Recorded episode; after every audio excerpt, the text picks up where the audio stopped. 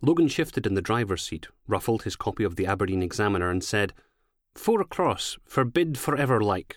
B something something, I something something. Steele looked up from an in depth analysis of her own cleavage. You know what? she said, flicking a tiny avalanche of cigarette ash out of the passenger window. I think I've finally found one of these damn things that fits. She tugged at her bra strap, making the contents jiggle. Logan went back to his paper. There was no way he was getting drawn into another conversation about the detective inspector's underwear.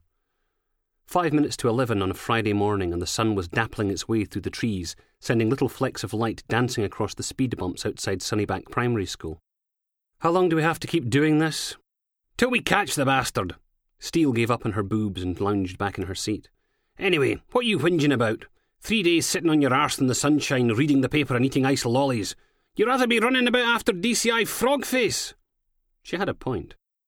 No, we lounge about here till four, sod off home for the weekend, and back again on Monday for another glorious week of doing bugger all. The inspector took a long drag on her cigarette and blew, fogging the windscreen with second-hand smoke. No like we got anything better to do, is it? Bloody Finnie. Here we go again. I mean, who the hell does he think he is? Stop interviewing that prisoner, she said, doing a less than flattering impersonation of the detective chief inspector. You're interfering with an ongoing investigation.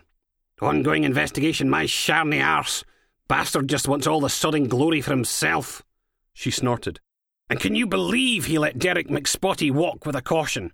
We caught the wee bastard red handed kicking the crap out of someone, resisting arrest and being a lying junkie tosspot.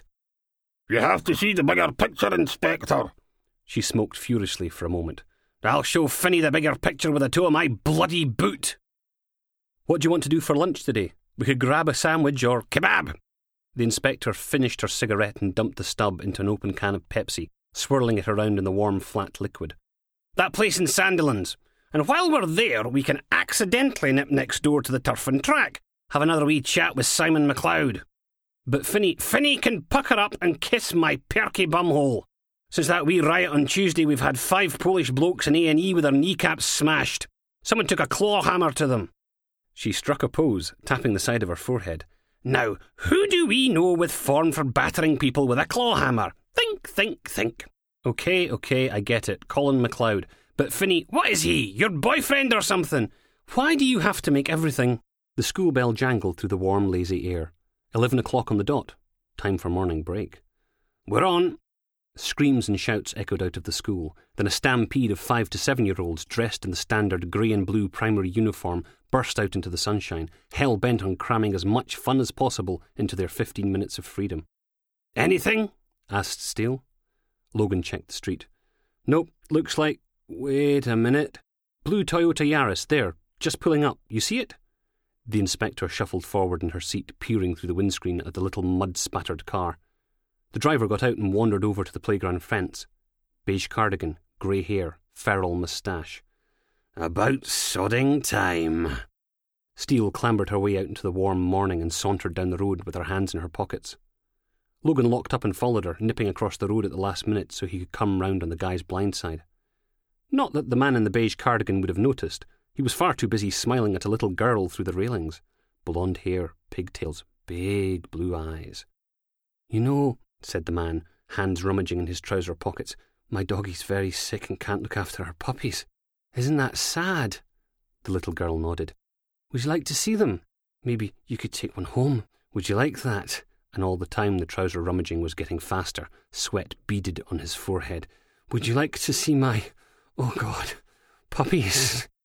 Jesus, Rory, said Steele, slouching back against the man's car. Could you be any more of a cliche?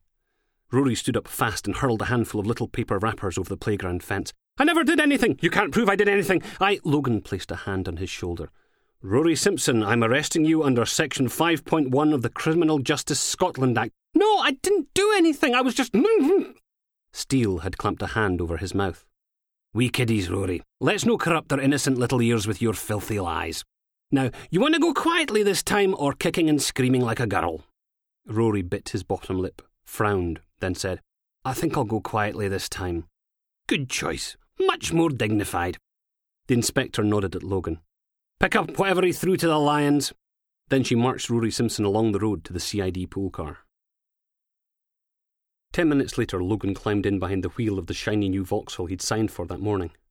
Rory and the inspector were sitting in the back like a pair of elderly relatives waiting to go for a nice Sunday drive. Here, Logan passed a clear evidence pouch back between the seats. A small handful of white paper wrappers sat in the bottom, about the size of pound coins. That was all I could find. There's probably more, but the little buggers weren't talking. D.I. Steele opened the bag and sniffed the contents.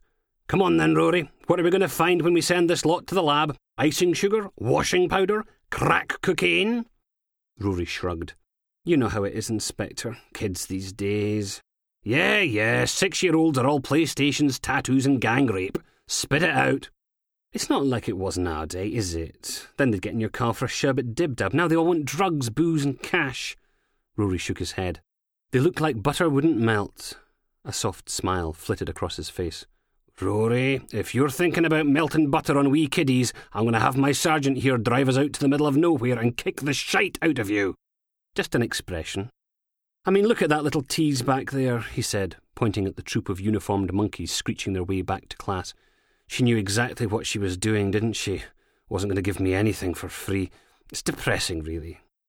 A tinny Buchan accent jangled out of the radio. Alpha 3-7 from control. Oh, buggering hell. D.I. Steele fumbled for the handset. We, with none, over. Then she went into an Oscar winning hissing noise.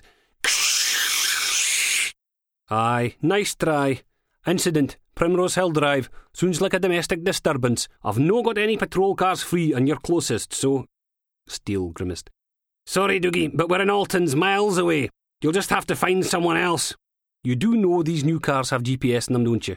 I can see you right here on the screen, Sunnybank Road. Pause. Bugger. Aye, so Primrose Hill Drive and get a shifty on. Neighbour reported screams coming from the house opposite. Steele gave it one last try. But I've got a prisoner in tow. Some poor sod's probably getting murdered, and you're buggering about wasting time. Steele took her thumb off the transmit button and indulged in the kind of language that would make a social worker blush. Fine, we're on our way. You happy now? Logan started the car, drowning out the sarcastic response. Primrose Hill Drive was a curving line of large semi detached houses with big gardens and 4x4s in the driveways, sweltering beneath the hot sun. Logan killed the siren and asked Steele for the address again. She squinted out at the street. There, on the left, that one, looks like a building site. Two stories of grey granite, almost invisible behind a forest of scaffolding and tarpaulins. The garden was home to a cement mixer, a JCB digger, a pile of rubble, and a bright blue porta potty. A battered green skip sat on the road outside, orange cones and planks of wood blocking anyone from parking in front of the house. Logan pulled up as close as possible. What now? Steele smacked him on the arm. What do you think? We charge in and save the day. Picture in the papers, medals, dancing girls. She turned in her seat and poked at Rory. You stay here. Don't move. If I think you've so much as farted while we're gone, I'm going to take your ghoulies off with a potato peeler. Understand? She took out a pair of handcuffs and slapped one side on Rory's right wrist, then dragged him forwards until he was bent double in the footwell. Hey! Oh, don't be such a whinge. She poked the cuffs through the metal struts securing the driver's seat to the car floor, then fixed Rory's other wrist in place. He was well and truly stuck. Surely there's no need for this, Inspector. You know I won't shut up before I change my mind and lock you in the bloody boot. She smacked Logan again. What are you waiting for? They climbed out into the sunshine. The only sound was the distant drone and rumble of traffic on Great Northern Road. No screams. They picked their way through the churned up dirt, skirting a stack of breeze blocks. The front door was poking out of the skip at the curb, leaving the hallway a gaping black hole. Logan pulled out his airwave handset. DS McRae to control. I need backup to Primrose Hill Drive. You are such a bloody Jessie. Steele took another look at the dark hallway. Come on then, she said, pushing Logan ahead of her. You go first. Logan swore and pulled at his little canister of pepper spray. According to control, there still weren't any patrol cars free. They were on their own. Steele gave him another shove and he stumbled over the threshold. Gloom. The builders had ripped everything back to the bare granite and started again from scratch. Wooden stud frames had been fixed in place with enormous masonry screws lining the walls. Stiff ribbons of grey mains wiring were laced through the holes in the joists, stretching out in hanging loops across the ceiling. The chipboard flooring creaked beneath Logan's feet as he crept inside. First left, the living room was empty. A green tarpaulin was stretched over the glassless window, shrouding everything in mouldy shadows. No sign of anyone. Dining room, empty. Downstairs toilet, empty. Just the hole where a WC was supposed to go, and a couple of plastic pipes poking out through the floor. The kitchen was little more than a storeroom for piles of wood, boxes of tiles, bags of concrete, thick rolls of rock wool insulation, and sheets of plasterboard. Logan worked his way back to the stairs and started to climb. If anything, it was even darker up here. It looked as if the builders had started their renovating job on this floor. The granite walls were already clad, doors hung, double glazing in, architrave, windowsills, and skirting nailed in place. Logan froze on the top step and whispered, Did you hear that? What? Steele frowned. Why the hell are we creeping about? She took a deep breath. Police! Come out with your hands up and no one has to get hurt! A voice sounded in one of the bedrooms. Kurwa! A figure exploded out of the open bedroom door, large, male. It was difficult to tell much more than that in the dark. He had something in his hand, something long that glinted in a rogue sliver of light. Crowbar. He tried to take Logan's head off with it, swinging the thing like a broadsword. Logan ducked and it whistled by, close enough to ruffle his hair before embedding itself in the plasterboard. Logan slammed his fist into the man's stomach. He didn't collapse and roll about on the floor in agony. He just grunted and yanked the crowbar out of the wall, taking a puffball of rock wool with it. Oh, God. Logan flipped the cap off his pepper spray and gave him a liberal dose in the eyes. Ah! Matkoyepza! It was close quarters. Too close. The jet hit and spattered back off the man's face, a mist of stinging liquid that coated everything within a three foot radius, including Logan.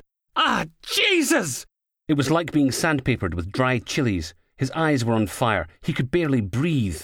The crowbar smashed into the balustrade, bounced, and went spiralling down the stairwell. Steele swore. Clang, crash, bang, wallop. When Logan peeled his eyes open again, the man at the top of the stairs was just a blurry figure, on his knees, swearing and panting. God, that stuff stung! Steele shoved past Logan, shouting, Police! Get your ass! She smashed backwards into the balusters with a splintering crack. Logan staggered against the wall, trying to peer through the pain and tears as a second figure loomed at the top of the stairs. Logan dragged up the canister of pepper spray. You! Face down on the ground!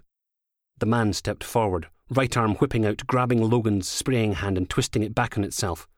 Logan swung a left hook, but the man blocked it, took hold of the sleeve, and yanked him off balance.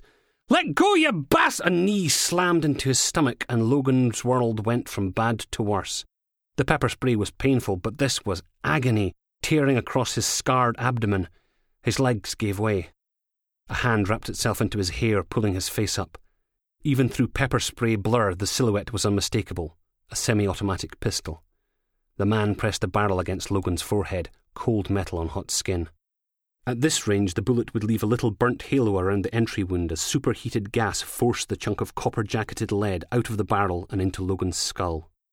The hole would be about the same size as a garden pea on the way in, bigger than a grapefruit on the way out, spreading grey and pink and red all over the nice new plasterboard walls. Logan closed his stinging eyes. And then the airwave handset in his pocket went off, the voice of control announcing that backup was on its way. The man let go of Logan's hair and patted him on the cheek.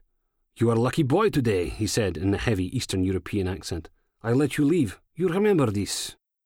Then he was gone, dragging his fallen friend with him.